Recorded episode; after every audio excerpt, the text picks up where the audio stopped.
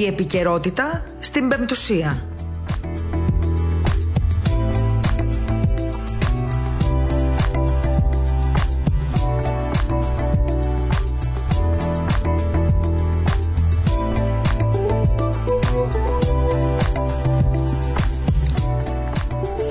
Καλησπέρα σας, αγαπητοί ακροατές. Τετάρτη σήμερα, 2 Δεκεμβρίου, 2 και 4 πρώτα λεπτά μετά το μεσημέρι.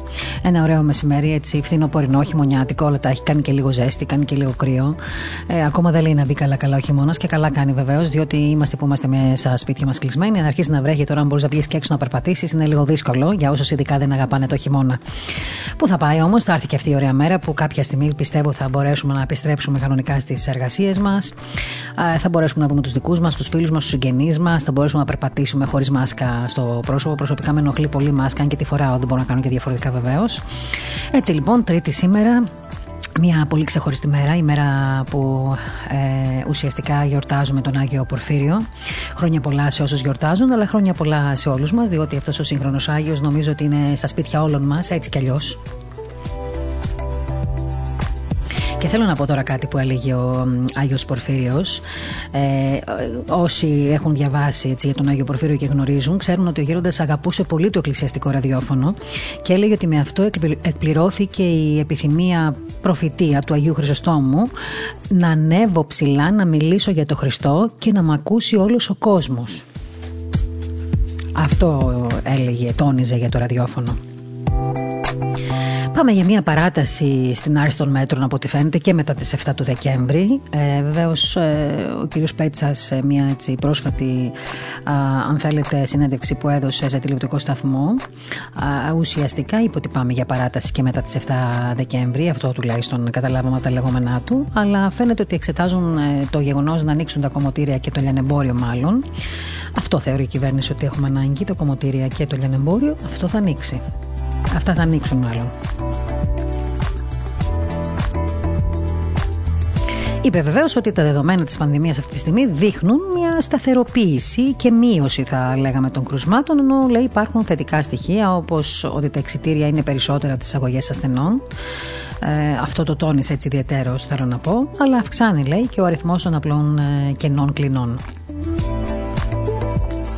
Τώρα στο ερώτημα πότε θα ξεκινήσει ο εμβολιασμός και πότε θα ολοκληρωθεί τέλος πάντων αυτός ο περιβόητος εμβολιασμός, είπε ότι ο στόχος της κυβέρνησης είναι να έχουν ολοκληρωθεί οι εμβολιασμοί των πολιτών και του κορονοϊού μέχρι το τέλος του Ιούνιου. Έτσι είπε ο κ. Πέτσας. Ε, υπογράμμισε όμως ότι οι εμβολιασμοί θα ξεκινήσουν τέλη Δεκέμβρη με αρχές Γενάρη και η κυβέρνηση θα ξεκινήσει εκστρατεία ενημέρωσης προκειμένου να πιστούν οι πολίτες. Ετοιμαστείτε για δεύτερη επικοινωνιακή πολιτική, πολύ πιο ισχυρή από την πρώτη, από ό,τι φαίνεται, αφού αφορά τα εμβόλια.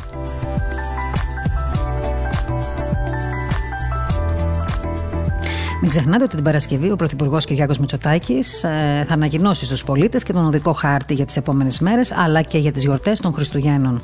Αυτές οι γιορτές των Χριστουγέννων τελικά ε, νομίζω ότι έτσι πραγματικά έχουν γίνει ένα θρίλερ στο μυαλό μας. Ε, αντί να περάσουμε έτσι ταπεινά και με νηστεία τις ημέρες μέχρι τα Χριστούγεννα, ε, μας βομβαρδίζουν με διάφορους εκφοβισμούς και διάφορες απειλές. Εντάξει, τι να κάνουμε, δεν είναι απειλή ότι έρχονται τα Χριστούγεννα, τα περιμένουμε πώς και πώς τα Χριστούγεννα Χριστούγεννα. Μακάρι να μπορούσαμε και να μπορούμε να πάμε στην εκκλησία και να κοινωνήσουμε σαν άνθρωποι. Και το έχουμε ανάγκη. Μπορούμε να μιλάμε και εμείς για τις δικές μας ανάγκες. Έχουμε ανάγκη να πάμε να κοινωνήσουμε χωρίς να μας φυλάει η αστυνομία, χωρίς να μας ε, γράφουν, χωρίς να μας ε, ε, δίνουν πρόστιμα, χωρίς να κρυβόμαστε, χωρίς να νιώθουμε κλέφτες, χωρίς να νιώθουμε ψεύτες. Τέλος πάντων, ε, δεν ε, κάνω βέβαια πολιτική εναντίον των μέτρων της κυβέρνησης, αλλά ορισμένα πράγματα να τα ξαναδούμε λίγο εκεί, παρακαλώ, στο Μαξίμου, διότι υπάρχουν και άνθρωποι που ίσως να βάζουν σε μεγαλύτερη προτεραιότητα την πνευματική υγεία, την ψυχική υγεία. Όχι ότι η σωματική δεν μας αφορά, προς Θεού. Έχουμε σωματική υγεία σίγουρα για να έχουμε και τα υπόλοιπα. Αλλά α, υπάρχει και ένας συνδυασμός. σω δεν έχουμε σκεφτεί αυτό. Δεν έχουμε σκεφτεί μάλλον το συνδυασμό της υγείας της πνευματικής, της ψυχικής και της σωματικής. Μήπως τελικά θα έπρεπε, λέω τώρα εγώ, έτσι, δεν ξέρω ακριβώς και την ομάδα την επιστημονική που εισηγείται και συμβουλεύει το κυβερνητικό ε, κλιμάκιο για να παίρνει τέτοιες αποφάσεις. Μήπως σε αυτή την ομάδα, την επιστημονική, θα έπρεπε να μπουν και κανένα δύο-τρεις άνθρωποι οι οποίοι να έχουν και λίγο φόβο Θεού, εντός εισαγωγικών φόβο Θεού, ενώ να ξέρουν λίγο και τις πνευματικές ανάγκες των ανθρώπων, να έχουν κοινωνήσει κι αυτοί, να έχουν έτσι μια βιωματική εμπειρία από τα μυστήρια της Εκκλησίας μας. Λέω τώρα εγώ, λέω. 4,5 ρίχτερ στη Θήβα είχαμε το πρωί, κάνα δύο φορές νομίζω. Μου είπαν ότι κουνήθηκε και η Αθήνα, εγώ δεν κατάλαβα τίποτα, αλλά δεν έχει σημασία.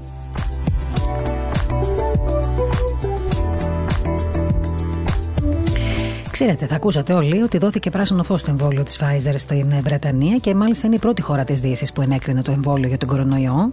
Από τις αρχές λοιπόν της επόμενης εβδομάδας ε, θα ξεκινήσουν οι εμβολιασμοί στην ε, Βρετανία με το πρώτο εγκεκριμένο σε χώρα της Δύσης εμβόλιο κατά του κορονοϊού και αναπτερώνοντας έτσι τις ελπίδες για την αρχή του τέλους της φωνικής πανδημίας όπως λένε τα βρετανικά μέσα.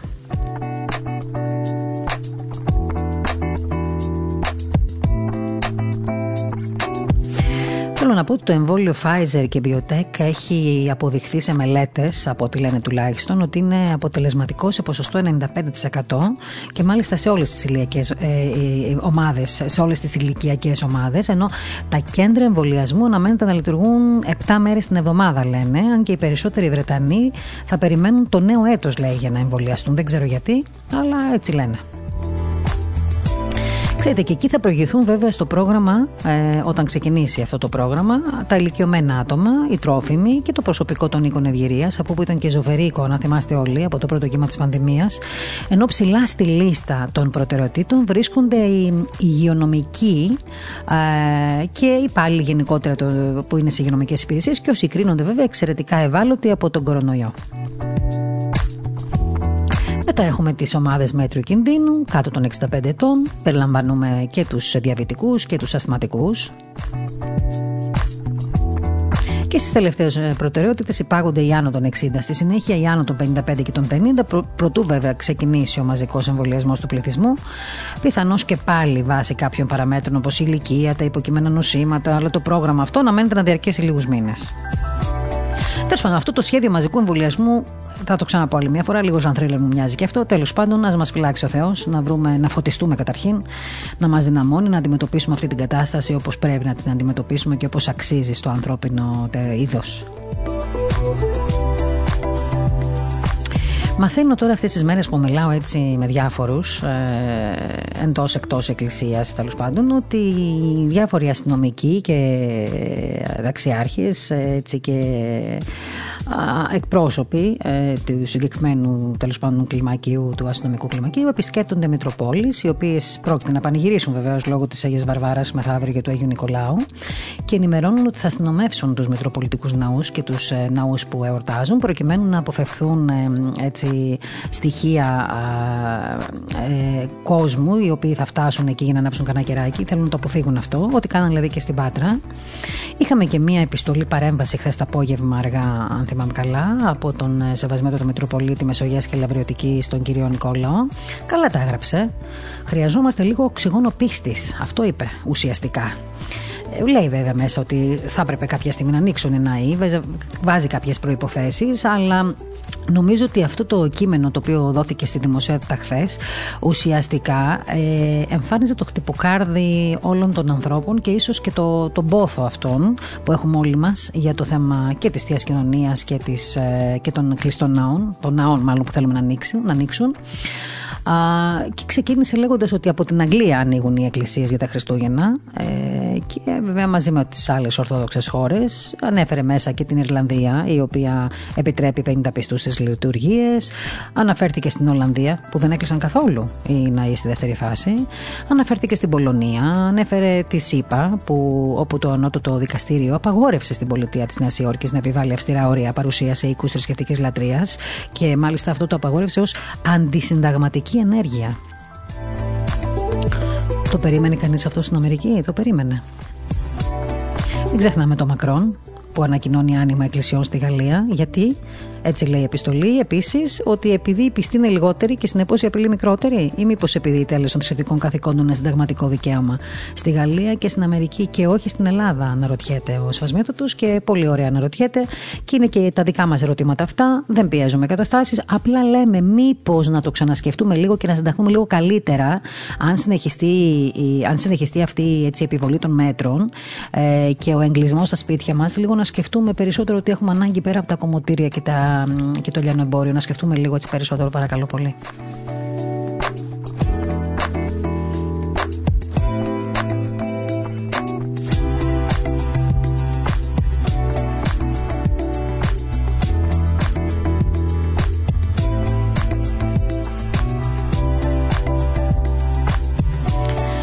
Σήμερα έχω δύο εκλεκτούς καλεσμένους. Για άλλη μια φορά, πάντα οι καλεσμένοι μας είναι εκλεκτοί σε αυτήν την εκπομπή. Είναι άνθρωποι οι οποίοι αφορούν την επικαιρότητα, την εξέλιξη της επικαιρότητας και όχι μόνο. Αλλά ξέρετε ότι πέρα από τα θέματα επικαιρότητας που τα αναλύουμε μέσω κάποιων έτσι συνεντεύξεων σε καθημερινή βάση σχεδόν, πάντα φιλοξενούμε και κάποιες προσωπικότητες από διάφορα μέρη του κόσμου, όχι μόνο από την Ελλάδα.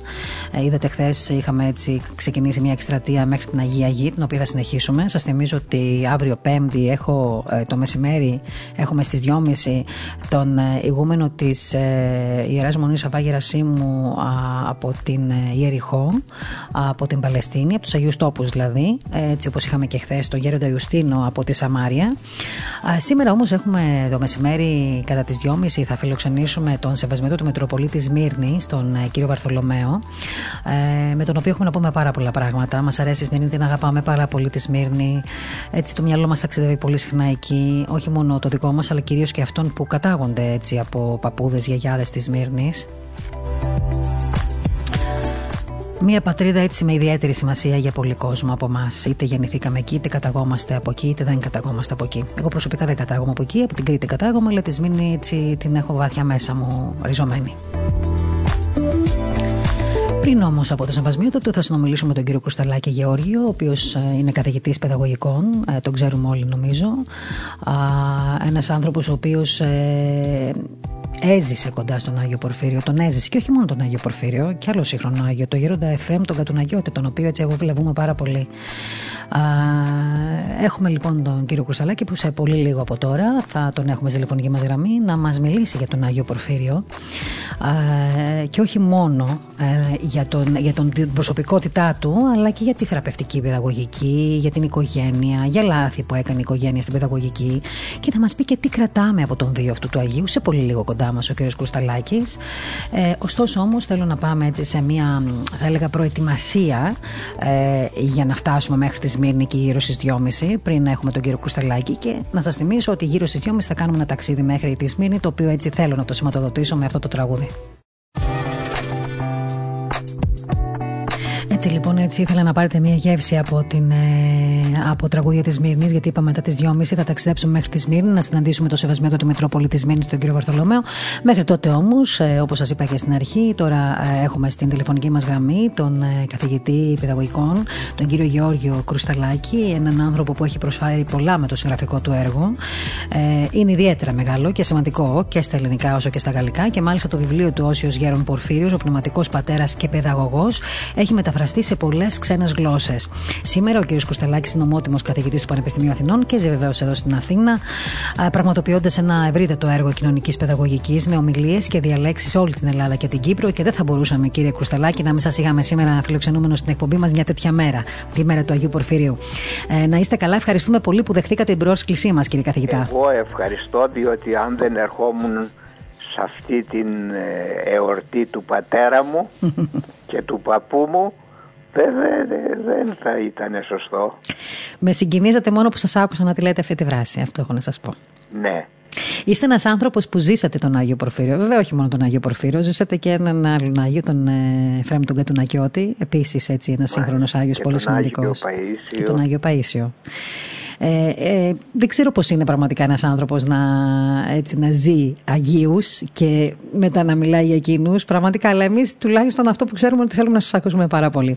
Θέλω λοιπόν, ξεκινώντας αυτή τη ε, συζήτηση που θα κάνουμε μαζί, να μου μιλήσετε λίγο για την προσωπικότητα του Αγίου Πορφύριου. Αν και ο Άγιος Πορφύριος ε, ήταν και είναι ένας Άγιος που τον έχουμε όλες στις καρδιές μας σαν έναν πολύ έτσι, θερμό πατέρα. Θυμάμαι μια φράση του που έτσι, εγώ την έχω κρατήσει μέσα μου που έλεγε πάντα τους αγαπώ, θέλω όλους να τους βοηθήσω αλλά δεν μπορώ. Αυτή η φράση του μου έκανε πάρα πολύ έτσι, αγάπη, ε, πολύ πλούτο συναισθημάτων και πόνο που δεν μπορούσε, έτσι έλεγε τουλάχιστον εκείνος, να βοηθήσει όλους τους ανθρώπους. Θέλω λοιπόν να μας μιλήσετε λίγο για την προσωπικότητα του Αγίου. Μάλιστα. Πριν ξεκινήσω να πω κάτι, Βεβαίως. ο Άγιος καθώς έφευγε άφησε σαν α, παρακαταθήκη. Μια ευχή είπε ότι όταν ταξιδεύω εγώ προς τους ουρανούς από τότε όποια στιγμή και θελήσετε εγώ θα είμαι δίπλα σας. Μωρέ και ξέρετε εγώ είμαι γρήγορος και θα κατεβαίνω, θα με αισθάνεστε κοντά σας. Να ευχηθούμε λοιπόν σήμερα και σε όλη μας τη ζωή ο Άγιος Πορφύριος όπως το είχε πει να μας δίνει την ευχή του, την ευλογία του και να μας παραχωρεί και αυτή την αίσθηση, την αίσθηση της παρουσίας του. Αμήν. Ε, τώρα νομίζω όμως ότι μπορείτε να μας πείτε έτσι μερικά στοιχεία Ναι. από την προσωπικότητά του. Α- Αυτό ήταν ακριβώς ένα Είναι ένα στοιχείο, ένα χαρακτηριστικό της βεβαίως. προσωπικότητάς του. Ακριβώς, ακριβώς. Λοιπόν έτσι κάποια στοιχεία, μια εξελικτική πορεία είναι ένας ωκεανός, χανόμαστε εδώ, αλλά ό,τι θυμάμαι και ό,τι μπορέσω και από αυτά που έχουμε γράψει είναι ο σοφός με το ενδεικτικό της πρώτης τάξης του Δημοτικού Σχολείου, έτσι τον λέω. Αλλά έχει, είναι χαριτωμένος, έχει ωκεανούς χάριτος. Ξέρετε τέτοιοι Άγιοι ψάξαν πολύ ε, αρμοδιότεροι από μένα και λένε ότι κάνα, κάθε 100 με 200 χρόνια εμφανίζονται. Ε, δεν είχε την δυνατότητα να προχωρήσει, ήταν δύσκολες οι εποχές. Στον Ευεργετικό διαβάζουμε ότι υπάρχουν Άγιοι άνθρωποι οι οποίοι δεν έχουν την έξωθεν ανθρώπινη διδαχή, την ακαδημαϊκή μόρφωση, αλλά έχουν την του έδωθεν διδασκάλου, διδασκάλου διδαχή του πνεύματος. Κατά αυτόν Αρκετοί, τον τρόπο- αρκετοί Άγιοι ήταν έτσι. Δεν είχαν έτσι. και πνευματικοί άνθρωποι.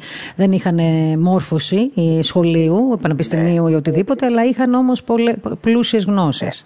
Όλοι αυτοί που τους ονομάζω επιγόνους της φιλοκαλικής παράδοσης Ιωσήφο Ησυχαστής, ο Σοφρόνιος Ιτολόγιος, ε, συγγραφικό έργο, ε, ο Άγιος Ιάκωβος Πορφύριος Παΐσιος, ο Εφρέμιο Κατουνακιώτης, είναι αυτοί οι άνθρωποι οι οποίοι κατά τον Άγιο Νικόδημο τον Αγιορείτη, ξέρετε, θεοί κατά χάριν γεγονότες λέει, άρχισαν να μεταδίδουν από του πλούτου των χαρισμάτων, αυτό είναι το βασικό.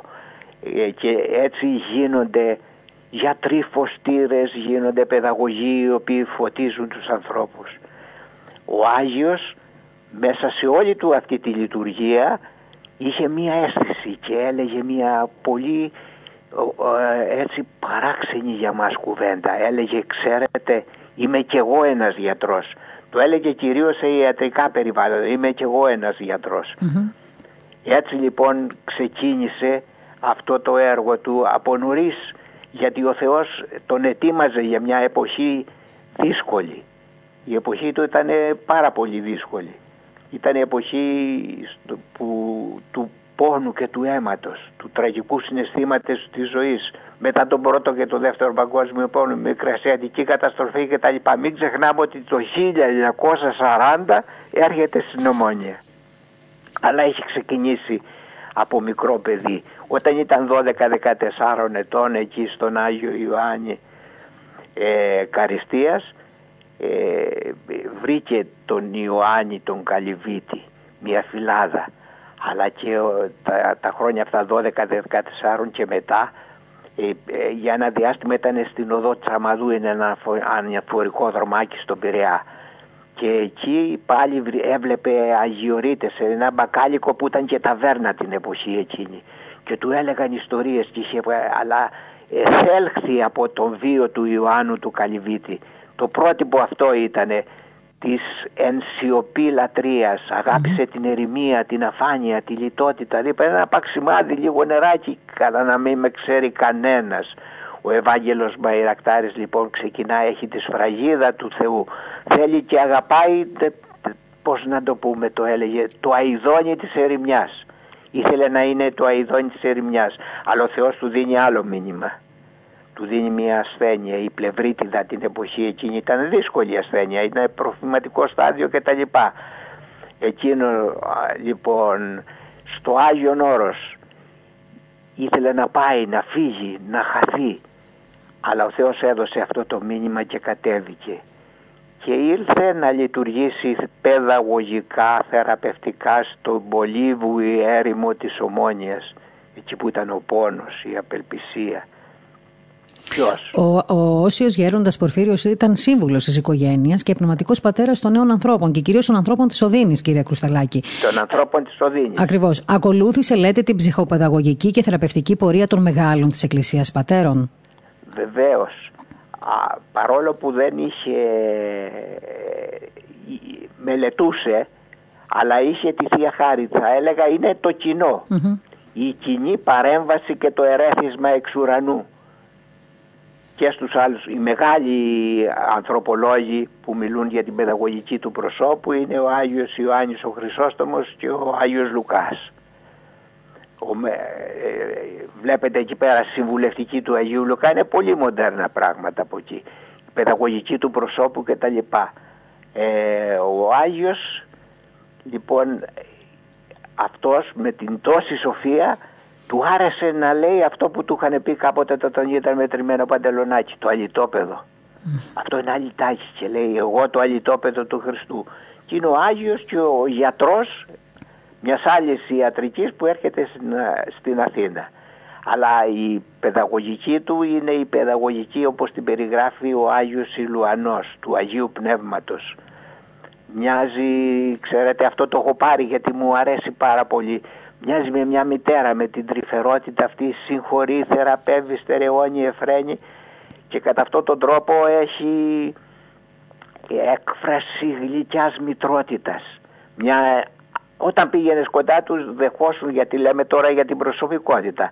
Αυτή την ακτινοβολία μιας ζεστής αγκαλιάς. Ζούσες αγάπη, ελευθερία, σεβασμό, φοβερά πράγματα. Και όμως μαζί με αυτά ζούσες και την Αγία Ταπείνωση έπασχε, ήταν εύθραστο στην υγεία του.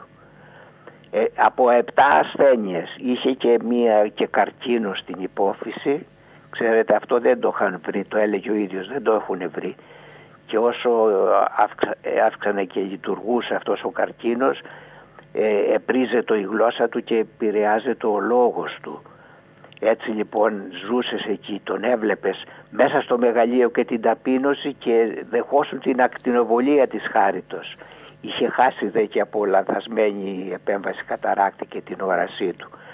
Ξέρετε είναι μεγάλο εδώ η, η Του είχε δώσει πολλά δώρα ο Θεός, πολλές ναι, ασθένειες. Και του είχε δώσει και τούτο το δώρο, το έφραστον. Έχουμε δε το θησαυρό του, το μην ξεχνάμε του Αποστόλου Παύλου, ενώ στρακίνης σκεύεσιν ο στράκινος σκεύος ήταν. Είναι η υπερβολή της δυνάμεως του Θεού ή μη εξημών αλλά του Θεού. Εκείνο που αγαπούσε ο Άγιος και μας δίνει την ερμηνεία στο, σε αυτό το ερώτημα που μου είπατε και θα ήθελα να το πω όσοι μας ακούνε να, να ανατρέξουν εκεί γιατί ο αποδάσκαλος δεν το, έχω, δεν το έχω ξεχάσει αυτό να δίνω εργασία και για το σπιτι Είναι Σοφία Σολομώντος το 7ο κεφάλαιο 13 έως 27. Όσοι μας ακούν σημειώστε το και να το μελετήσετε.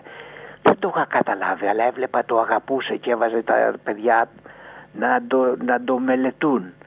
Λέει εκεί λοιπόν η, το Άγιο Πνεύμα στην Παλαιά Διαθήκη ονομάδα πάντων τεχνίτη Σοφία Θεού σε, παίρνει από γενιά σε γενιά ψάχνει και βρίσκει και κάνει φίλους και προφήτες για να διδάξουν σε όλο τον κόσμο τα μεγαλεία του Θεού, τα μεγαλεία του Θεού και να διδάξουν πάρα πολλά πράγματα.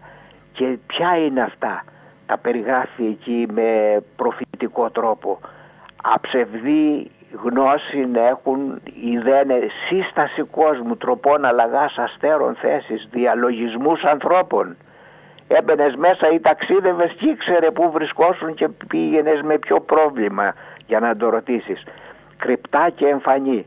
Ο πρόεδρος, ο πρώην πρόεδρος της Ακαδημίας Αθηνών, ο Γιώργος Οκοντόπουλος της αστρονομίας, μου έλεγε και εμείς με όλα τα συγγράμματα και τις έρευνες δεν ξέρουμε ότι τις πηγές ενέργειας τις οποίες γνώριζε ο Γέρον Πορφύριος. Γι' αυτό είχε βγει και το όνομα ότι γνώριζε όλα τα νερά που υπήρχαν σε όλη την Ελλάδα. Και τα δύσκολα χρόνια την παλιά εποχή κατέβαιναν εκεί και ερχόντουσαν και τον παρακαλούσαν να τους πει για τα χωριά τους που δεν υπήρχαν νερά. Εγνώριζε τα πάντα για, τις, για, για τα φυτά, για τα χώματα, για τα... Είχε, είχε μια χαρισματική πολυμέρεια. Και, ήταν, και ήταν και βέβαιω ένας Άγιος ο οποίος στηριζόταν πολύ στην παιδαγωγική, ε, ουσιαστικά θεωρώντας ως πηγή της παιδαγωγικής, της σωστής παιδαγωγικής, τον ίδιο τον Χριστό. Τον ίδιο τον Χριστό, γιατί ο Χριστός είναι ο μεγαλύτερος παιδαγωγός. Και τώρα που μου το λέτε πάντοτε το μελετώ και κάθε φορά όσο περνούν τα χρόνια βρίσκω και νέα στοιχεία. Πάρα πολύ ωραία. Είναι α, ο μέγας παιδαγωγός και είχε αυτή την παιδαγωγική. Αυτή η παιδαγωγική είναι η θεραπευτική παιδαγωγική την οποία έχει, αλλά έχει τα χαρίσματα και μπορεί να την εφαρμόζει και τη συμβουλευτική του. Είχε το χάρισμα, τα, την πρώτη σειρά χαρισμάτων η αγάπη, ο θείος έρος και η αγία ταπείνωση όπως την έλεγε. Αλλά είχε τη διάκριση. Χωρίς τη διάκριση δεν μπορεί να προχωρήσει την παιδαγωγική. Είχε τη διόραση, είχε την άμεση αντίληψη δηλαδή των πραγμάτων, προόραση, ζούσε μέσα στην αιωνιότητα και είχε και το ιαματικό χάρισμα. Κυρίως εδώ θέλω να πω κάτι είναι σημαντικό. Θεράπευε καρκίνους, γι' αυτό και πρότεινα και είχαμε κάνει στο παλιά μία σύναξη με τους φίλους των καρκινοπαθών. Ε, εγνώριζε τις αιτίες του καρκίνου και μιλούσε και θεράπευε καρκίνους. Ε, βοηθούσε ατέκνους και ε, βοηθούσε σε πολλά επίπεδα είχε και το χάρισμα της, το ιαματικό βέβαια και της κατανόησης γλωσσών. Ξέρετε, είχε έρθει μια Γαλλίδα μηδενίστρια, καθηγήτρια της φυσικής, πυρηνικής φυσικής, δεν θυμάμαι ακριβώς τι ήταν, και λέει έτυχε να βρίσκεται εκείνη την ημέρα και μια καθηγήτρια της Γαλλικής και λέει γέροντα είναι ευτυχής συγκυρία εγώ θα ερμηνεύω εσύ θα κάτσεις έτσι και δεν θα μιλάς καθόλου τους λέει μα δεν έχεις γέροντα ιδέα γαλλικής και λέει περίμενε και θα ακούσεις. Και άρχισε μετά ένας διάλογος. Μιλούσε εκείνος ελληνικά και μιλούσε εκείνη γαλλικά. Και γαλλικά και συνεννοήθηκαν. Και πολλή ώρα συνεννοήθηκαν. Τόσο πολύ που μετεστράφει ενώ το αγνωστική στρία έφυγε και έγινε μοναχή. Την ενέπνευσε ο Άγιος ε, κύριε Κουσταλάκη. Βεβαίως. Την ενέπνευσε και τη χάρη του Θεού η οποία ακτινοβολήθηκε. Ένα άλλο στοιχείο της προσωπικότητας πάντοτε που τον κάνει παιδαγωγό είναι η ψυχή του χριστιανού που πρέπει να είναι λεπτή, να είναι ποιητική.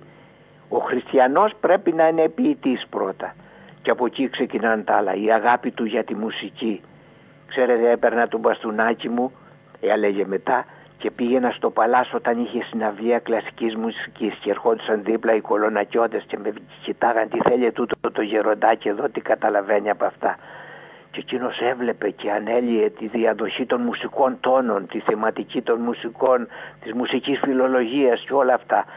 Αλλά είχε μια έμφυτη, αυτό που λέμε θεία, θείο χάρισμα, ευαισθησία ένθεη. Ε, λειτουργούσε μέσα στο κύμα αυτό της ε, άφωνης θεολογίας Ακούστε κάτι που έλεγε τα βράχια πόσα μου λέγανε τόσα πολλά. Τα ρωτούσα και μου έλεγαν τι είδανε στα καψοκαλύβια τόσα χρόνια, τι είδανε τα μάτια τους. Και μου τα έλεγαν και εγώ κατανοιγόμουν.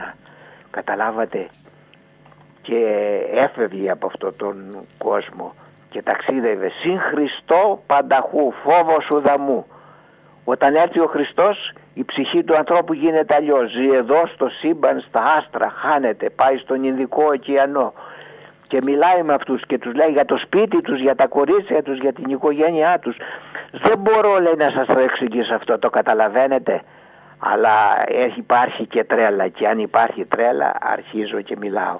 Είναι η Θεία Αφροσύνη, η Θεία Τρέλα. Γιατί εκείνο το οποίο έλεγε ένα παράδειγμα μέσα στην παράδοσή μας αυτή η Θεία Αφροσύνη πήγε και ο Απόστολος Παύλος και μιλάει στο Φίστο και του λέει Παύλε τα πολλά σε γράμματα εις μανίαν περιτρέπει. Εδώ δεν είναι τα πολλά γράμματα είναι η, η Θεία Σοφία η οποία κάνει αυτά τα πράγματα και βοηθεί. Η, η, η παιδαγωγική αυτά έτσι μερικές πινελιές για να ναι, ναι. Έχει, έχει πολλά στοιχεία η παιδαγωγική βεβαίως. Ναι. Να, να, να, σας ρωτήσω κάτι.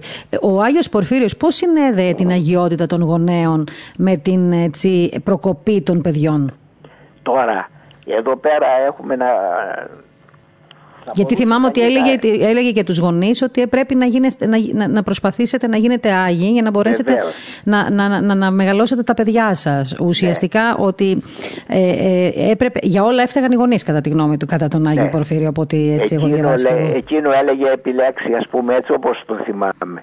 Εκείνο που σώζει και φτιάχνει καλά παιδιά είναι η ζωή των γονέων. Οι γονείς πρέπει να δοθούν με αγάπη. Η αγάπη του Θεού είναι εκείνη. Φέρνει την πραγότητα η πραγότητα, η υπομονή, η αγάπη, η χαρά και όλα αυτά εξακοντίζουν τη χαρά και την ε, γαλήνη στα παιδιά. Για την κακή συμπεριφορά των παιδιών φταίνε γενικά οι γονείς. Δεν τους σώζουν ούτε οι συμβουλές, ούτε η πειθαρχία, ούτε η αυστηρότητα.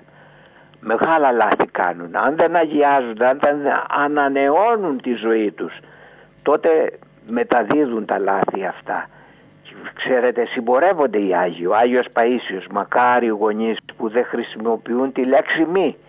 Αλλά με την Αγία τους συμπεριφορά. Και με την προσευχή τους. Είναι αυτό που έλεγε, Άγιο, που έλεγε ο Άγιος Πορφύδριος να αναθέτουμε την έγνοια μας και την προκοπή των παιδιών μας στην Παναγία. Ναι. Και ο Άγιος Εφρέμο Κατουνακιώτης. Ξέρετε τι έλεγε; Και εγώ το ε, παραξενεύτηκα. Του λέω Άγιε Γέροντα αυτό είναι έτσι διευχών μου λέει των Αγίων Γονέων ημών. Βεβαίως οι πρώτοι Άγιοι των παιδιών είναι, είναι αυτοί. Αλλά η παιδαγωγική αυτή θέλει μέθοδο, θέλει γι' αυτό βλέπω από όσα εδίδασε και μας έλεγε και στους γονείς και στους παιδαγωγούς έλεγε μερικές αρχές. Κάνα δυο-τρεις τις σημαντικότερες να σας τις πω. Βεβαίως.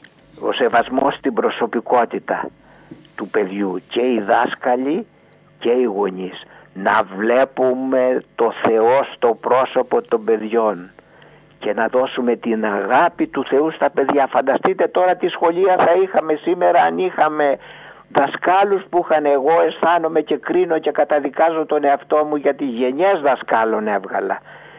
Και λέω Θεέ μου τι θα σου πούμε όταν έρθουμε εκεί πάνω; Πόσους από αυτούς μπορέσαμε να τους βοηθήσουμε Να τους γλυκάνουμε Όχι να τους κάνουμε πλήση εγκεφάλου Να καταλάβουν να βλέπουν το παιδάκι απέναντι ότι είναι Θεός.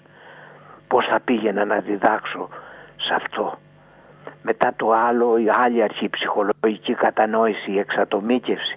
Είναι κατεξοχήν διδασκαλία του Μεγάλου Βασιλείου Η διάκριση μίζων αρετή η διάκριση. αυτά που σας λέω ακούστε να σαν γιατρός μιλάει εδώ ο Άγιος όπως το θυμάμαι αυτό. Αυτά που σας λέω να μην τα λέτε στους άλλους. Αυτά είναι φάρμακα για σας. Αυτά σε έναν άλλο άνθρωπο έστω και αν έχει εξωτερικά τα ίδια συμπτώματα δεν θα φέρουν τα ίδια ευεργετικά αποτελέσματα. Μια άλλη αρχή να δεχόμαστε το νέο άνθρωπο όπως είναι. Είναι ό,τι υψηλότερο διδάσκει στη συμβουλευτική τα νεότερα χρόνια ο Κάλ Ρότζερς, ο μεγάλος ψυχοπαιδαγωγός. Πήγανε μια μέρα οχτώ νέοι χίπιδες με τις κουρελούδες τους και τα λοιπά ήταν την εποχή του, του κινήματος των χίπιδων. Εκεί λοιπόν οι κυρίες είπαν όχι όχι αυτή αφήστε και θύμωσε ο Άγιος έτσι όχι λιγάκι τις επέπληξε. Mm-hmm. Τις επέπληξε και λέει αφήστε τα παιδιά να ανέβουν και ανέβηκαν μίλησαν και ο αρχηγός γιατί είχαν ένα σύστημα ιεραρχίας αυτή του λέει γέροντα πολύ γλυκός πολύ μας αρέσεις λες ωραία πράγματα θα αναρεχόμαστε τακτικά να συζητάμε μαζί και αν θέλεις επειδή σε ευχαριστούμε για όσα μας είπες και ας σου δώσουμε πάρτε, πάρε αυτή την κουρελού που έχουμε. Καταλάβατε πόσο Άγιος και κυρίως όλοι οι Άγιοι αλλά ο Άγιος Πορφύριος μια άλλη αρχή την έλεγε να δεχόμαστε τον άλλον όπως είναι και έλεγε έναν φοβερό λόγο να βλέπουμε τους αδελφούς με συμπάθεια και με ευγένεια να μην κατακρίνουμε κανέναν. Όλους για Αγίους να τους βλέπουμε. Καταλάβατε φο, φοβερός λόγος. Όλους για Αγίους. Και εδώ παραπέμπει αυτό την παραμονή το φώτο στον Νίκο Ανοχής της Μεζόνος. Το ξέρετε αυτό ε; Το έχουμε διαβάσει. που πήγε εκεί μάλιστα ε, κύριε καθηγητά, εσείς τώρα από όλα αυτά έτσι, που ε, έχετε έτσι, ζήσει με τον Άγιο αλλά και ναι. έχετε γράψει για εκείνον ε, τώρα στις εκδόσεις εν πλώ νομίζω είναι το Όσιος Πορφύριος αυτό που είπα πριν ότι ναι, ναι, ναι έτσι, ναι, από τις εκδόσεις εν πλώ κυκλοφορεί. Έχετε λοιπόν μελετήσει και την, ε, και την ε, παιδαγωγική του Αγίου εκτός ότι τον έχετε ζήσει. Εσείς τι κρατάτε από τον Άγιο; Είναι πολλά αυτά βεβαίως που μπορούμε να κρατήσουμε αλλά εσείς προσωπικά έτσι... Από αυτά όλα ναι. που είπα τα κρατάω είναι σου αλλά απέραντο. Δηλαδή μπορούμε, θα μιλάμε μέρες, ώρες και να ακούσετε και ωραία παραδείγματα γιατί αυτά. Κυρίως κρατάω αν θέλετε και θέλω να το πω αυτό έτσι για να ολοκληρώσουμε τα λάθη της αγωγής τα οποία επεσημαίνει. Αυτό είναι πολύ σημαντικό να το ακούσουμε για τα λάθη της αγωγής που επισημαίνει. Για τα λάθη που κάνουν οι άνθρωποι και κυρίως κάτι. Εγώ με της σχολής, ξέρετε, που ακολούθησα τη Βιρζινή Σατήρ. Είναι η θεραπεία φαμιλιάλ, η θεραπεία της οικογένειας που βλέπει τον αστερισμό της οικογένειας, το σύστημα, τη δυναμική των προσώπων και εκεί μέσα στη δυναμική την ομοιόσταση. Αυτό που λέμε στο σύστημα της οικογένειας τη γαλήνη και την ηρεμία αυτή που περιγράφει ο Άγιος Ιωάννης ο Χρυσόστομος σαν ένα καράβι το οποίο ξαφνικά πέφτει μέσα στα κύματα. Και εδώ πέρα αν υπάρξουν ο ένας κυβερνήτης κυβερνάει τραβάει από εδώ ο άλλος λέει λόγια και χαλάει το σχέδιο. Έχουμε εντροπία, αταξία. Λοιπόν εδώ πέρα Αυτά ο Άγιος τα ήξερε και έλεγε μπερδεμένοι γονείς, απλά το έλεγε, μπερδεμένοι γονείς, μπερδεμένα παιδιά. Δηλαδή παιδιά που ζουν μέσα στην υπερβολή, στην αγάπη χωρίς επίγνωση, στην υπερπροστατευτικότητα εκεί. Να, ακούστε μερικά, ε, λέει υπάρχουν γονείς τυπολάτρες, αυτό είναι πολύ ωραίο και για τα θρησκευτικά κυκλώματα, mm. τους ανθρώπους της Εκκλησίας. Μιλούσε για παθολογική θρησκευτικότητα. Αγία Ψυχανάλυση, εκεί εξομολόγηση και συμβουλευτική. Πάνε δύο κοπέλες, η Μαρία και η Ελένη και έχουν προβλήματα. Γονείς τυπολάτρες του λέει, γιατί έβλεπε με τη χάρη τι πρόβλημα έχουν, τους λέει της Ελένης, βλέπω μια θλίψη, την έχεις πάρει από τη μαμά. Μα είναι άνθρωποι της Εκκλησίας λέει εκείνη. Ε, είναι οι άνθρωποι που δεν ζουν τα πιστεύω τους με αγάπη, έρωτα, ενθουσιασμό, τρέλα, λαχτάρα, αυτά είναι ο Χριστός. Αλλά ζουνε με μια κακομεριά, μια αγωνία, ένα άγχος. Είναι οι δυστυχισμένοι άνθρωποι. Η θρησκεία μερικές φορές καταντά αρρώστια. Μα οι γονείς μας πάνε τακτικά στην εκκλησία, κοινωνούν. Δεν ξέρω τι λέτε λέει, αλλά προσέξτε είναι φοβερός ο λόγος. Δεν ζείτε τη χαρά του Χριστού. Είχε ως την ύψιστη αρετή μέσα στην παιδαγωγική της οικογένειας αυτό. Και την ελευθερία των παιδιών. Και την ελευθερία των παιδιών. Και όχι την καταπίεση από τους γονείς. Ναι.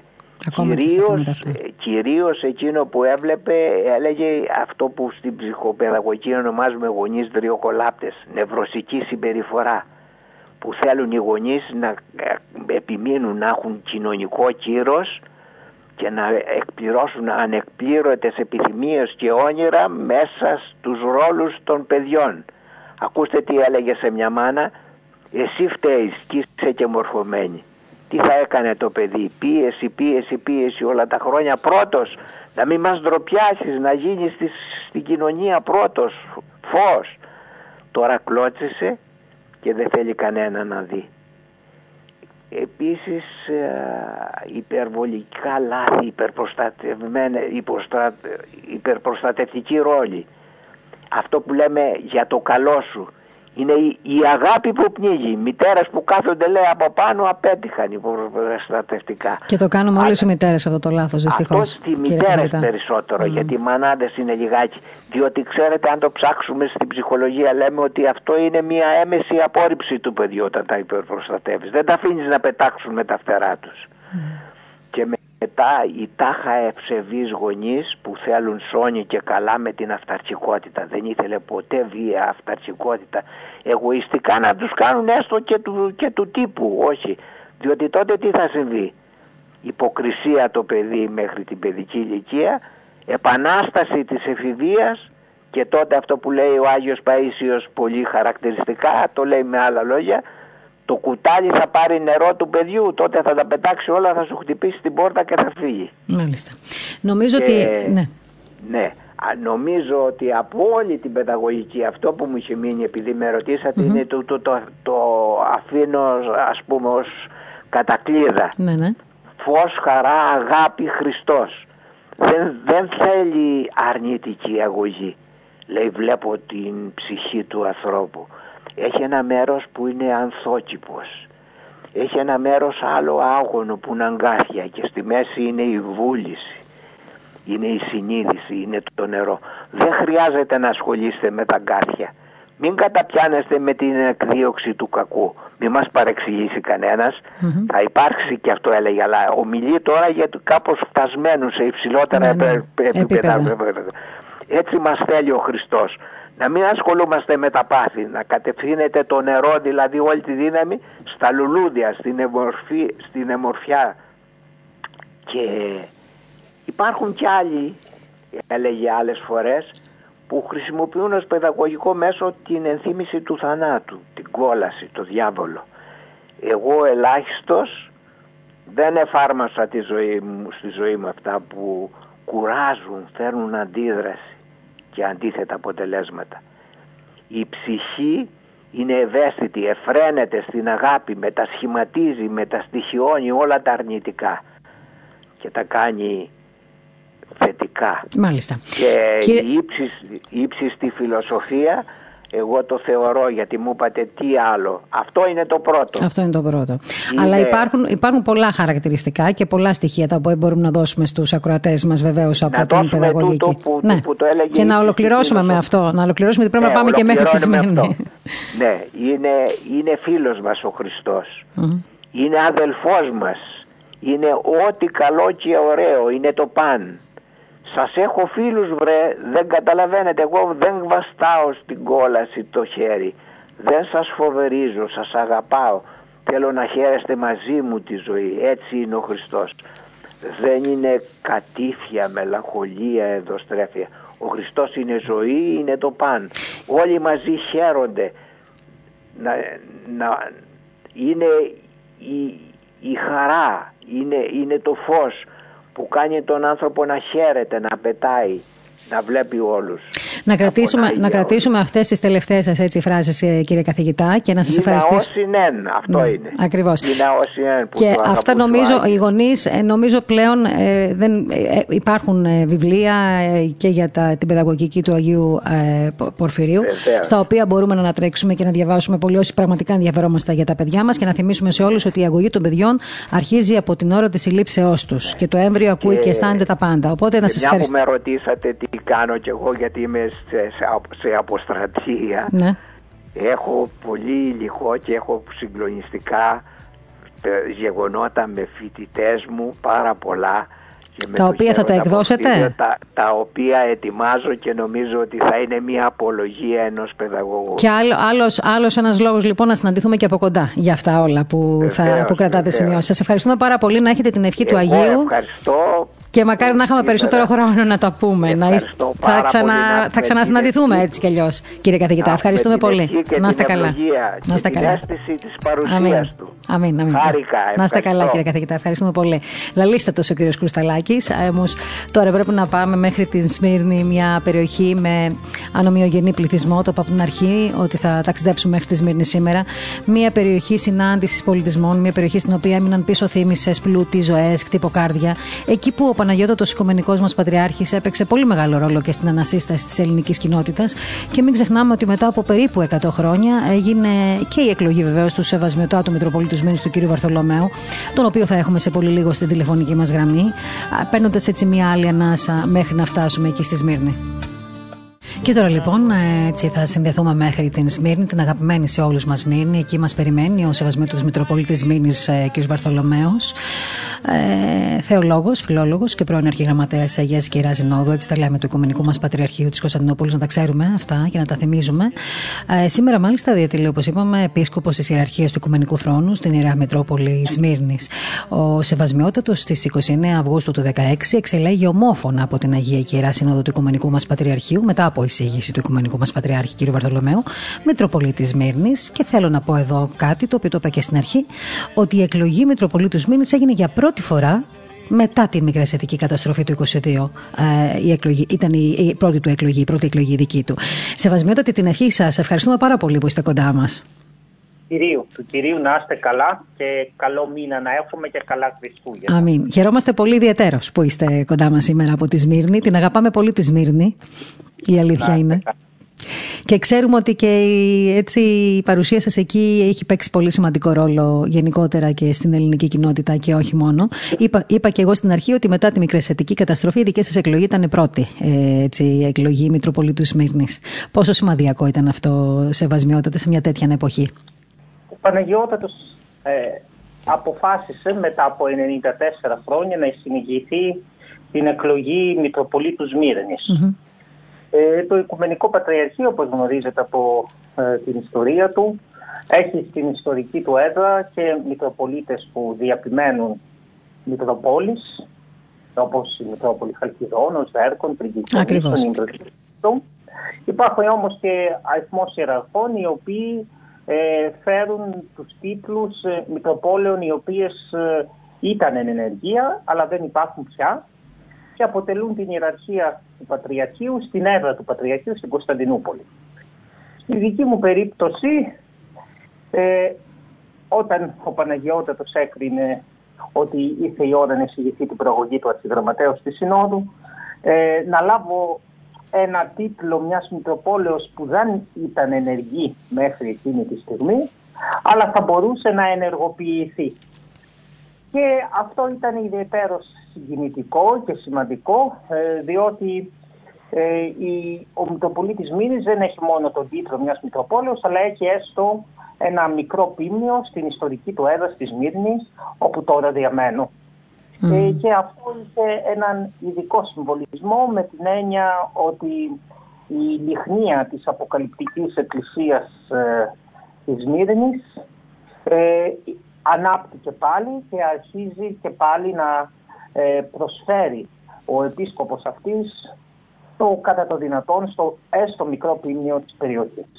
Οι ιδιαιτερότητες του ποιμαντικού σας έργου εκεί στη Σμύρνη, Σεβασμιότατε, με δεδομένο ότι είναι μια πολυπολιτισμική πόλη και το ποιμνίο διαφυλετικό και νομιογενές εθνικά. Οι ιδιαιτερότητες λοιπόν αυτού του ποιμαντικού έργου ποιες είναι, θα μπορούσατε έτσι να μας τις ε, πείτε; Ε, ορθά επισημαίνεται ότι η Σμύρνη είναι γνωστή ως μια πολυπολιτισμική ε, πόλη. Ε, σήμερα βέβαια η συντριπτικότητα, η πλειοψηφία του πληθυσμού είναι γηγενής. Ε, δεν ξέρω ακριβώς ποσοστά στατιστικά, αλλά σε η συντριπτική πλειοψηφία, μιλούμε ίσως και για το 98% και για το 99% του πληθυσμού. Και παραπάνω ίσως είναι ε, Τούρκοι πολίτες της χώρας αυτής.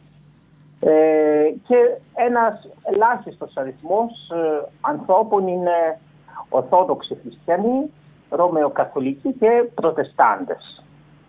Ε, εμείς οι Ορθόδοξοι ε, αριθμούμε έναν πολύ μικρό αριθμό πιστών, ο οποίος όμως ε, είναι πολυεθνικός. Δεν είναι μόνο Έλληνες, οι Έλληνες είναι οι λιγότεροι μπορούμε να πούμε. Ε, υπάρχει ένας μεγάλος αριθμός ε, οικονομικών ε, μεταναστών, μεταναστών από την Ανατολική Ευρώπη, Ρώσων, Ουκρανών, ε, Μολδαβών και Γεωργιανών οι οποίοι διαβιούν εδώ στην περιοχή ε, τους οποίους σε μεγάλη συναγωγή λαού τους βλέπουμε κυρίως το Πάσχα και σε κάποιες ε, ειδικές περιπτώσεις, περιστάσεις της ζωής τους αν θέλουν να τελέσουν μυστήρια οικογενειακά ή εξοδίους ε, ακολουθίες. Βέβαια το γεγονός ότι για πάρα πολλά δεκαετίες ε, δεν υπήρχε οργανωμένη κοινότητα εκκλησιαστική και Μητρόπολης ε, έχει, σαν, έχει σαν αποτέλεσμα να μην υπάρχει συνείδηση στους πολλούς ότι υπάρχει ναός και κέντρο εκκλησιαστικό και προς αυτή την κατεύθυνση εργαζόμαστε αυτή τη στιγμή και αυτή είναι η μεγάλη δυσκολία, δηλαδή να καταλάβουν οι άνθρωποι ότι υπάρχει ένας, ένα κέντρο εκκλησιαστικό σε αυτήν εδώ την περιοχή. Σημείο αναφοράς. Είναι μία αναφορά. Το μεγαλύτερο πρόβλημα είναι κυρίως το γλωσσικό, ε, διότι τα μέλη της εκκλησίας εδώ της τοπικής ομιλούν διαφορετικές γλώσσες ε, και προσπαθούμε να το αντιμετωπίσουμε ε, στην ελευθερική ζωή την καθημερινή ε, τελώντας βέβαια τις θείες λειτουργίες, τη Θεία Ευχαριστία κυρίως στην ελληνική γλώσσα, αλλά και με στοιχεία από τις άλλες γλώσσες. Από τις από άλλες. Την, ε, σλαβωνική κυρίως, αλλά και τουρκική, διότι ε, είναι η κοινή γλώσσα επικοινωνίας όλων, όπως καταλαβαίνετε. Ναι, λογικό είναι. Λογικό είναι αυτό που μου λέτε, βεβαίως. Ε, οι σχέσεις της Εκκλησίας με τη μουσουλμανική θρησκεία, πώς είναι, συνεχίζει και σήμερα η συνάντηση αυτών των δύο πολιτισμών, Σεβασμιότατε; Ναι, έχουμε πολύ καλές σχέσεις και με τον ε, ε, μουφτή της Μύρνη, που είναι ο επικεφαλής θρησκευτικό ηγέτης ε, των μουσουλμάνων της πόλης αυτής, ο μερικών εκατομμυρίων, όπως καταλαβαίνετε, και είναι πάρα πολύ καλή. Η Σμύρνη είναι σαν, δηλαδή όταν λέμε βέβαια σήμερα Σμύρνη, ε, εννοούμε τη Σμύρνη και τα περίχωρά της. Τα πάλε ποτέ, όπως άλλωστε συνέβη και με την Αθήνα, όπου το πολυοδομικό συγκρότημα επεξετάθηκε και περιλαμβάνει και άλλες περιοχές. Το ίδιο συμβαίνει και εδώ. Ε, άλλοτε χωριά της ε, περιοχής έχουν ενσωματωθεί στο πολυδομικό συγκρότημα. Όπως καταλαβαίνετε, ο επικεφαλής ε, θρησκευτικός λειτουργός έχει ε, να ασχοληθεί με, με δεκάδες χιλιάδες ανθρώπων ε, και οι σχέσεις μας είναι πάρα πολύ καλές. Μάλιστα ε, με είχαν καλέσει σε διάφορες ε, θρησκευτικές εκδηλώσεις μερικές φορές επισήμως. Ε, υπάρχει ανταλλαγή αλληλογραφίας ε, και όταν χρειάστηκε η κρατική αρχή να συνομιλήσει με τους ε, θρησκευτικούς λειτουργούς, τους επικεφαλείς της περιοχής, ε, όπως ε, αντιμετωπίστηκε ο μουσουλμάνος ε, μουφτής, αντιμετωπίστηκε ο Ορθόδοξος Μητροπολίτης με τον Ρωμαιοκαθολικό Αρχιεπίσκοπο. Αυτό είναι πολύ σημαντικό βεβαίως, γιατί δείχνουν ας πούμε, μια αναγνώριση και στο πρόσωπό σας. Ε, και νομίζω ότι και στα πλαίσια της διπλωματίας ε, θεωρώ ότι είναι επίσης πάρα πολύ καλό και φαίνεται να είναι καρποφόρο το αποτέλεσμα από την, ε, έτσι, από την διαχείριση τη δική σας, βεβαίως και του Οικουμενικού Πατριαρχείου των θεμάτων που αφορούν και την ε, Σμύρνη. Ε, τώρα, σεβασμιότατε, με την θητεία σας ως και αρχιγραμματέα, αλλά και ως επίσκοπος σε μια κοσμοπολίτικη περιοχή, ποιες βλέπετε βλέπετε ότι είναι οι προκλήσεις του σήμερα για την Εκκλησία και πώς θα πορευτεί στη σύγχρονη εποχή, στη προσέγγιση των νέων ανθρώπων, στην ψηφιακή εποχή; Πρέπει να αλλάξει, πιστεύετε, κάτι στον τρόπο της ποιμαντικής της παρουσίας; Κοιτάξτε, ε, γνώμονας της διακονίας της Ορθοδόξου Εκκλησίας είναι το του Αποστόλου Παύλου εγενόμην τα πάντα της πάση είναι απάντως την σώσο. Ε, δηλαδή χρησιμοποιώ κάθε τρόπο ε, για να μπορέσω ε, να σώσω τους ανθρώπους, mm-hmm. τους, τις εικόνες του Θεού. και βέβαια η κάθε εποχή έχει τις ιδιαιτερότητές της. Εμείς βέβαια σήμερα ζούμε σε μια εποχή η οποία διαχαρακτηρίζεται από την μεγάλη επικοινωνία. Την δυνατότητα επικοινωνίας στα, στα τέσσερα σημεία του ορίζοντος, στα τέσσερα σημεία της οικουμένης, ε, όχι μόνο ταξιδιωτικός, αλλά και επικοινωνιακός, επικοινωνιακός. Και μάλιστα σήμερα ε, έχουμε και τη δυνατότητα δια του διαδικτύου ε, να επικοινωνούμε ε, διαπροσωπικώς, σαν να είμαστε όσοι παρόντες ε, με ανθρώπους. Ε, αυτό βέβαια διευκολύνει την επικοινωνία, αλλά ταυτοχρόνως ε, δημιουργεί και άλλο είδους προβλήματα, με κυριότερο πρόβλημα την ε, ε, κοινωνική, ηθική και πνευματική βαβυλωνία, διότι δημιουργείται ένας συγκριτισμός πολύ εύκολα και ένας επηρεασμός. Και από την άλλη υπάρχει μεγάλος κίνδυνος ο άνθρωπος να εγκλωβιστεί μέσα σε μια εικονική πραγματικότητα, σε ένα virtual reality. Αυτό είναι πολύ σημαντικό που αναφέρετε τώρα, ναι, είναι πολύ σημαντικό. Σημερινή εποχή, δηλαδή μπορεί κανείς να είναι ώρες μέσα στο σπίτι του αποκλεισμένος και να έχει την εντύπωση ότι επικοινωνεί με ανθρώπους και να είναι αυτός στο ηλεκτρονικό του υπολογιστή. Άρα θέλει μια προσοχή, ακόμα και θέλουμε και κάποια όρια να μπαίνουν σε αυτές τις ε, περιπτώσεις. Ναι, ακριβώς. Τώρα, οι, οι, οι νέοι μας ε, είναι πιο εξοικειωμένοι με, όλες αυτές, ε, με όλα αυτά τα μέσα επικοινωνίας. Εμείς ως ε, Εκκλησία καλούμεθα να τα χρησιμοποιήσουμε και τα χρησιμοποιούμε, ειδικά σε αυτή την περίοδο της πανδημίας που έχει επιβληθεί ο αποκλεισμός και η αποστασιοποίηση όπως έχει επικρατήσει αυτός ο όρος το τελευταίο διάστημα να χρησιμοποιείται κατά κόρον. Χρησιμοποιούμε τα ηλεκτρονικά μέσα και για τη Θεία Λατρεία και για τη μετάδοση του Λόγου του Θεού. Η μεγάλη όμως προσοχή που πρέπει να επιδειχθεί είναι ότι αυτό είναι ένα μεταβατικό ε, στάδιο, ένα μέσο εξυπηρετήσεως ανάγκης και δεν πρέπει να αντικαταστήσει την αυτοπρόσωπη συμμετοχή στη λατρεία της Εκκλησίας μας. Ε, διότι πιστεύω, προσωπική μου άποψη είναι ότι ε, στη διακονία της Εκκλησίας ε, θα πρέπει να έχει σαν στόχο την, την μετοχή του ανθρώπου στο γεγονός της θείας ε, οικονομίας, που αυτό εκτιλήσεται μέσα σε μια θεία λειτουργία. Μέσα σε μια απλή θεία λειτουργία που μπορεί να τελέσει και ένας ιερεύς ο οποίος δεν έχει ακαδημαϊκούς τίτλου, που είναι συντελέσει και πολύ σύντομα γιατί ίσως δεν έχει τις δυνατότητες ιεροψαλτικής υποστήριξης, όμως μέσα σε αυτό το λίγο χρόνο συμποσούνται όλο το γεγονός της ε, μεθέξεως του ανθρώπου προς το θείο. Εκείνο, αυτός πρέπει να είναι ο σκοπός μας και εκεί θα πρέπει να προσπαθούμε να φέρουμε τους ανθρώπους ε, όσο το και δυνατόν περισσότερο. Διότι διαφορετικά, αν μείνουμε στη, μόνο στις δυνατότητες που μας δίνει η τεχνολογία, επικοινωνίες, στη διδασκαλία κτλ, ε, τότε μετατρεπόμεθα σε μια σχολή φιλοσοφίας και ηθικής. Και η Εκκλησία δεν είναι αυτό το πράγμα. Νομίζω αυτή είναι η μεγάλη πρόκληση την οποία θα πρέπει να την προσέξουμε. Mm-hmm. Χαίρομαι ιδιαίτερα που το τονίζετε αυτό, γιατί η αλήθεια είναι ότι τον τελευταίο καιρό και λόγω βεβαίως των μέτρων των περιοριστικών εξαιτίας της πανδημίας, ε, έτσι έχουμε λίγο λάβει διάφορα μηνύματα από διαφορετικές κατευθύνσεις, με διαφορετικές φιλοσοφίες και αυτό νομίζω ότι θα πρέπει λίγο να το ξεκαθαρίζουμε σιγά σιγά, ειδικά έτσι από χίλιοι επίσημα όπως είναι και τα δικά σας, να κατανοεί ο κόσμος ότι αυτό γίνεται αυτή τη στιγμή και εξαιτίας της κατάστασης στην οποία βιώνουμε. Αλλά σε καμία περίπτωση δεν μπορούμε βεβαίως να αντικαταστήσουμε τη συμμετοχή του ανθρώπου ε, στα, στα, κατά την, ε, στην ε, θεία λειτουργία. Δηλαδή, είναι, είναι τελείως διαφορετικό να βρίσκεσαι, για τους λόγους που ξέρουμε όλοι, θα τους αναλύσω εγώ τώρα, στην θεία λειτουργία και να κοινωνείς τα άχραντα μυστήρια και είναι διαφορετικά να τα παρακολουθείς αυτά πάντα από την τηλεόραση, από το διαδίκτυο και να μην έχεις την προσωπική επαφή ακόμα και με τον πνευματικό σου. Έτσι δεν είναι; Δηλαδή, ακόμα και το λέγω, βέβαια, λόγω ανάγκης μπορεί να γίνει. Ακριβώς. Κατ' οικονομία που λέμε και στην Εκκλησία ένας άνθρωπος μπορεί να βρίσκεται πολύ μακριά από τον πνευματικό του πατέρα και στη δική μου ζωή την προσωπική, όταν ήμουν φοιτητής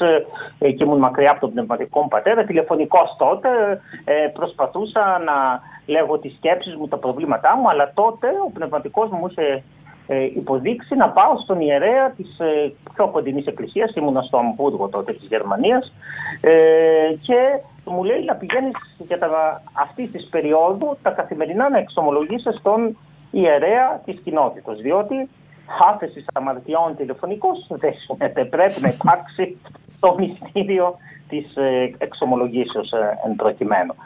Ε, αλλά σε έκτακτες ανάγκες βεβαίως μπορεί να εξυπηρετηθούν καταστάσεις. Μπορούν, αλλά όχι να υποκατασταθεί η πραγματική επικοινωνία. Και μάλιστα, ειδικά αυτή την περίοδο, πιστεύω ότι αυτή η όλη πανδημία του κορονοϊού μας δίνει και ορισμένες άλλες ποιμαντικέ διαστάσεις. Ε, να δούμε ποιο είναι το μεγάλο δώρο που έχουμε, να μετέχουμε στη Θεία Ευχαριστία και τώρα που το στερούμεθα, να δούμε πόσο μεγάλη είναι η αξία αυτού. Εμείς εδώ το ζούμε, διότι σε μεγάλη διάσταση από πλευράς ε, του πυρνίου, λόγω, φανταστείτε τώρα, να είναι μια κοινότητα 500-600 ε, περίπου ανθρώπων πρέπει να είναι τα ενεργά μέλη, από αυτό που βλέπω από την φορά από τις φορές που έρχονται στην Εκκλησία, ε, μέσα σε μια πόλη τριών εκατομμυρίων, δηλαδή κάτι σαν την Αθήνα. Είναι ναι, ακριβώς. και φανταστείτε δηλαδή να είναι στο κέντρο της, ε, των Αθηνών μια εκκλησία και από όλο το λεκανοπέδιο να πρέπει να έρθουν οι άνθρωποι να εκκλησιαστούν, να επικοινωνήσουν εκκλησιαστικώς. Υπάρχουν οι αποστάσεις οι οποίες δυσκολεύουν.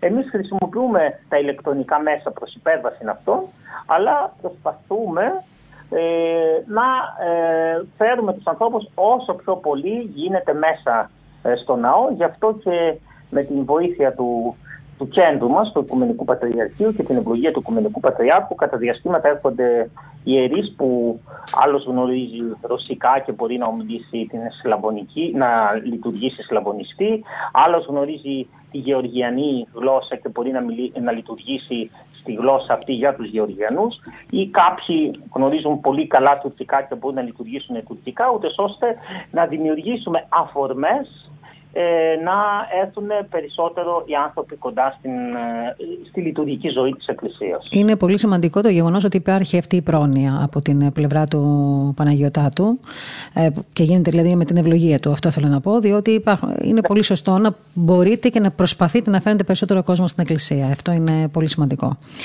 Ε, πώς, συγγνώμη; Το μυστήριο της Θείας Ευχαριστίας. Ναι, το μυστήριο της Θείας Ευχαριστίας. Τώρα, σεβασμιότατε, θα ήθελα λίγο να μιλήσουμε για το πρόσωπο του Πατριάρχου μας και τη συμβολή του ε, στο πέρασμα της Ορθοδοξίας στον 21ο αιώνα. Ε, ο Παναγιώτατος, ε, βέβαια εγώ είμαι εκ των πολύ νεωτέρων και ε, ιεραρχών της ε, πόλης. Τον έχω ζήσει από κοντά, μάλιστα από το 2002 μέχρι το 2016 ζούσα μέσα στο φανάρι ως μέλος της Πατριαρχικής αυτής και τα περισσότερα χρόνια, σχεδόν όλα, ήμουνα στα γραφεία της Συνόδου από διάφορες θέσεις μέχρι και του αρχιγραμματέως από την οποία ε, προήλθε, η προογωγή μου. Mm-hmm. Ήμουνα εκ των στενών του καθημερινών συνεργατών. Ε, ο Παναγιώτατος ε, είναι ένας άνθρωπος ε, τολμηρός, με οράματα για την, ε, για την Ορθόδοξη Εκκλησία, ε, και κατέβαλε και καταβάλει πολλές προσπάθειες για να δοθεί μια ε, μαρτυρία της Ορθοδόξου Εκκλησίας στο σύγχρονο κόσμο καθώς και εκείνος ε, αντιλαμβάνεται τις προκλήσεις των καιρών και καταλαβαίνει ότι όλη αυτή η υπερεπικοινωνία την οποία σας ανέπτυξα προηγουμένως. Ε, περισσότερο ε, προηγουμένως απαιτεί πιο δυναμική παρουσία της Ορθόδοξης Εκκλησίας ε, και, και σε άλλους τομείς οι οποίοι δεν ήταν τόσο παραδοσιακοί στην ε, καθημερινότητα της Εκκλησίας στα, στα προηγούμενα χρόνια. Ε, ο Παναγιώτατος έχει καθιερωθεί, είναι γνωστό σε πολλούς, ως ο πράσινος πατριάρχης ναι. για τις οικολογικές του πρωτοβουλίες. Ήταν μια σύλληψη την οποία ανοίγαγε σε έναν από τους βασικούς στόχους της ε, Πατριαρχίας, του να τονίσει τη μεγάλη αξία του φυσικού περιβάλλοντος ε, για την ζωή του ανθρώπου, γεγονός που είχε μεγάλη απήχηση και έγιναν και συνέδρια με τη συμμετοχή και προσώπων των άλλων ε, χριστιανικών κοινοτήτων και παρουσιών. Βεβαίως, όλοι γνωρίζουμε ότι ο Παναγιώτοτος είναι πρωτοπόρος σε πολλά, μεταξύ των οποίων και σε αυτό. Ακριβώς και στην ανάπτυξη διαλόγου για την ανοχή μεταξύ ανθρώπων διαφορετικών ε, χριστιανικών και θρησκευτικών ε, παραδόσεων ε, γεγονός που έχει, έχει δώσει ένα ιδιαίτερο στίγμα στην παρουσία του Οικουμενικού Πατριαρχείου και με αυτόν τον τρόπο ο απότερος στόχος είναι ε, να δοθεί μια παρουσία δυναμική της Ορθοδόξου Εκκλησίας και σε άλλους χώρους οι οποίοι δεν είναι αμυγός ε, εκκλησιαστικοί, θρησκευτικοί. Ε, σεβασμιότατε, ε, είναι γεγονός ότι η παρουσία του ε, Παναγιωτάτου ε, σε πολλές περιπτώσεις ε, και δεν μιλάω μόνο για τη γενετηρά του που την ε, ξαναγέννησε από την αρχή την Ήμβρο, δημιουργώντας εκεί τα... Ναι, την αγαπά πολύ. Την αγαπά πολύ την Ήμβρο, λοιπόν. Και δεν λέω, λέω μόνο για τη γενετηρά του, γιατί καμιά φορά λέμε όταν έτσι ο Παναγιώτατος βρίσκεται στην Ήμβρο είναι ένας άλλος άνθρωπος, έτσι πιο χαρούμενος τα λέγαμε, γιατί βρίσκεται βεβαίως στα πάτρια δάφη του. Όμως βλέπουμε σε πολλά αναπρωτοπορία, όπως είπαμε και στην αρχή, έχει και στα θέματα της ε, οικολογίας και στα θέματα ας πούμε της ε, Ήμβρου όπου εκεί ξαφνικά μετά από πολλά χρόνια άνοιξε τα σχολεία, γύρισαν Έλληνες, γύρισαν ζευγάρια, γέμισαν τα σχολεία, σπίτια.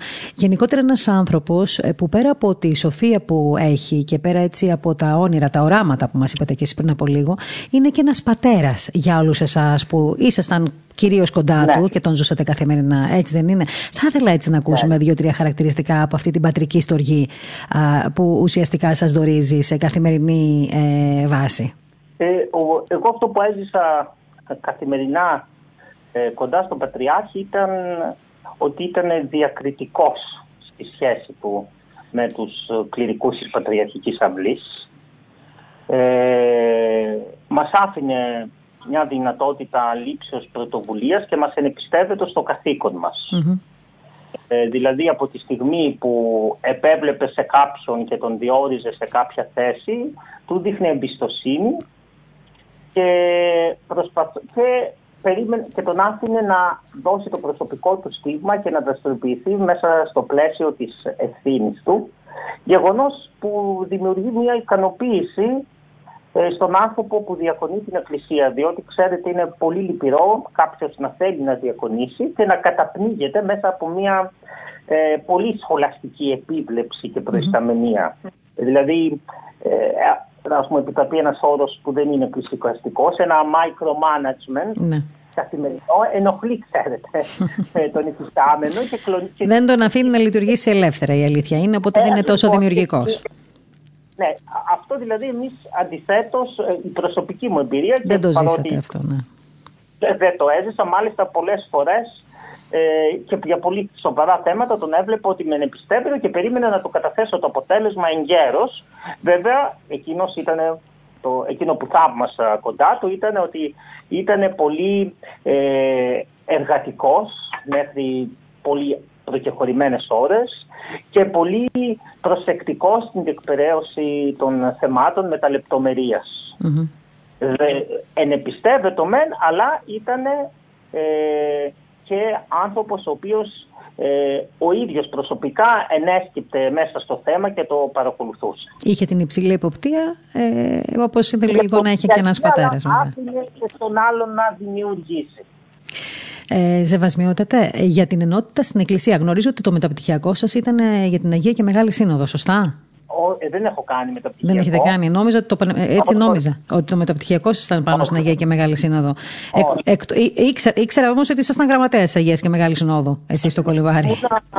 Ήμουνα, ήμουνα ε, γραμματέας ε, των πατριαρχικών αντιπροσωπιών και ήμουν τότε γραμματέας της Συνόδου που ήταν ε, στην προπα- ε, προπαρασκευή της Αγίας και Μεγάλης Συνόδου Ακριβώς. και ήμουν ε, και ο γραμματέας του Προέδρου. Του Προέδρου, ναι, να το θυμάμαι. Ήμουν και εγώ εκεί τότε. Τοπικό πατριάρχης. Ναι. Λοιπόν, ήθελα λοιπόν έτσι και το σχόλιο σας για την ενότητα της Εκκλησίας. Θεωρείτε ότι ζούμε έτσι κάποιες στιγμές πολύ ιδιαίτερες ώστε η Εκκλησία μας πρέπει να είναι ενωμένη; Κοιτάξτε, είναι, ε, α, είναι, ε, είναι απαραίτητο να υπάρχει ενότητα μέσα στην Εκκλησία. Βεβαίως, ε, ο, είναι φυσικό ανθρώπινος παράγων να εμφυλοχωρεί και να δημιουργούνται διάφορα προβλήματα.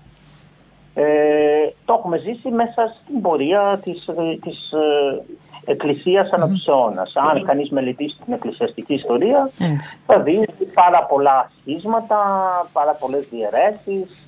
Γι' αυτό άλλωστε συνεκλήθησαν και οι Αγίες Οικουμενικές, επτά Οικουμενικές Σύνοδοι για να αντιμετωπίσουν αιρέσεις. Γι' αυτό συνεκλήθηκε η Σύνοδος επί Ιερού Φωτίου ε, μετά την 7η Οικουμενική Σύνοδο που πολλοί επιθυμούν και έχουν υποβάλει το αίτημα να αναγνωριστεί- αναγνωριστεί ως 8η Οικουμενική Σύνοδος για να μην υπάρξει το σχίσμα μεταξύ Ανατολής και Δύσεως.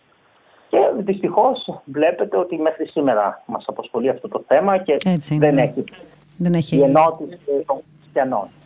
Ε, ο Κύριος ημών Ιησού Χριστός πρώτης ε, του πάθους του είχε καλέσει τους μαθητές του και είπε να αγαπάτε αλλήλους και να είστε ένα για να, δείτε, για να δουν όλοι ότι είστε μαθητές μου.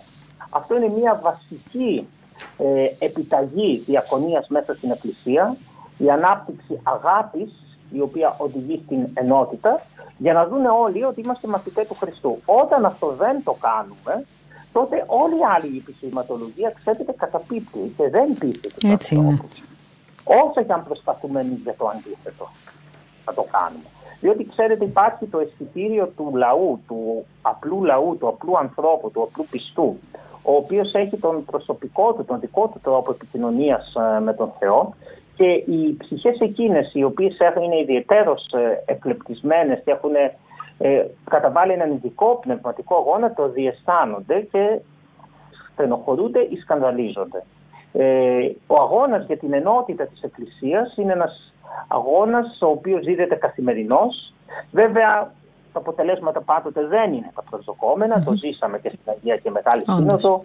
Το είδαμε την τελευταία στιγμή τέσσερις από τις 14 εκκλησίες. Ότι δεν ήρθαν. Ε, που είχαν συνυπογράψει τα πάντα και είναι έτοιμοι να ε, κατεβούν όλοι μαζί στην Αγία και Μεγάλη Σύνοδο δεν ήλθαν. Αυτό δημιούργησε μια στενοχωρία μεγάλη, μια θλίψη. Ο Παναγιώτατος όμως είχε τη γενναιότητα να πει προχωρούμε στην Αγία και Μεγάλη Σύνοδο. Προχωρούμε στην Αγία και Μεγάλη Σύνοδο και καλούμε τους αδελφούς να έλθουν ή και να την αναγνωρίσουν εκ των υστέρων. Ε, Βεβαίως, αν κανείς ενσκύψει μέσα στην ιστορία της Εκκλησίας, θα δει ότι και στις οικουμενικές συνόδους υπήρξαν περιπτώσεις που δεν παρέστησαν κάποιες εκκλησίες και μετά ανεγνώρισαν εκ των υστέρων τις αποφάσεις και αυτό και είναι οικουμενικές. Ε, εμείς βέβαια μέσα στα πλαίσια μιας ανθρώπινης ζωής ε, τα βλέπουμε μέσα στο σύντομο χρονικό πλαίσιο της ζωής μας. Αλλά η ιστορία της Εκκλησίας είναι αιώνιος και μέσα σε αυτό το διάβα των αιώνων ε, είδαμε, ας πούμε, υπήρξε περίπτωση στην Τρίτη Οικουμενική Σύνοδο που δεν ήρθε η Εκκλησία Διοχίας, ξέρετε. Mm-hmm, αυτό ναι, ίσως ναι. πολλούς. Ε, ε, όμως αργότερα ο, ο Πατριάρχης Αντιοχίας ανεγνώρισε τις αποφάσεις της Τρίτης Οικουμενικής Συνόδου και είναι έκτοτε φυσικά η, η Τρίτη Οικουμενική Σύνοδο. Βέβαια δεν έγινε σε ένα χρόνο, σε δύο, σε τρία αυτό όπως αντιλαμβάνεστε. Πρέπει να περάσει ένας χρονικό διάστημα ικανό για να γίνει η λεγόμενη πρόσληψη των αποφάσεων της μιας συνόδου και όταν αυτές οι αποφάσεις προσλαμβάνονται από το πλήρωμα της Εκκλησίας και γίνονται καθολικής απόδοσης, είναι αυτό το κριτήριο που τις αναγνωρίζει ως οικουμενικές και έρχεται μια άλλη μεταγενέστερη σύνοδος να δώσει τη σφραγίδα του κύρους των αποφάσεων μιας συνόδου. Και... Εμείς είμαστε mm-hmm. σε αυτή τη φάση. Ακριβώς. Και εμείς βεβαίως ευχόμαστε να έχει μια καλή έκβαση όλη αυτή η ιστορία για το καλό της Εκκλησίας μας πάντα και της ενότητας.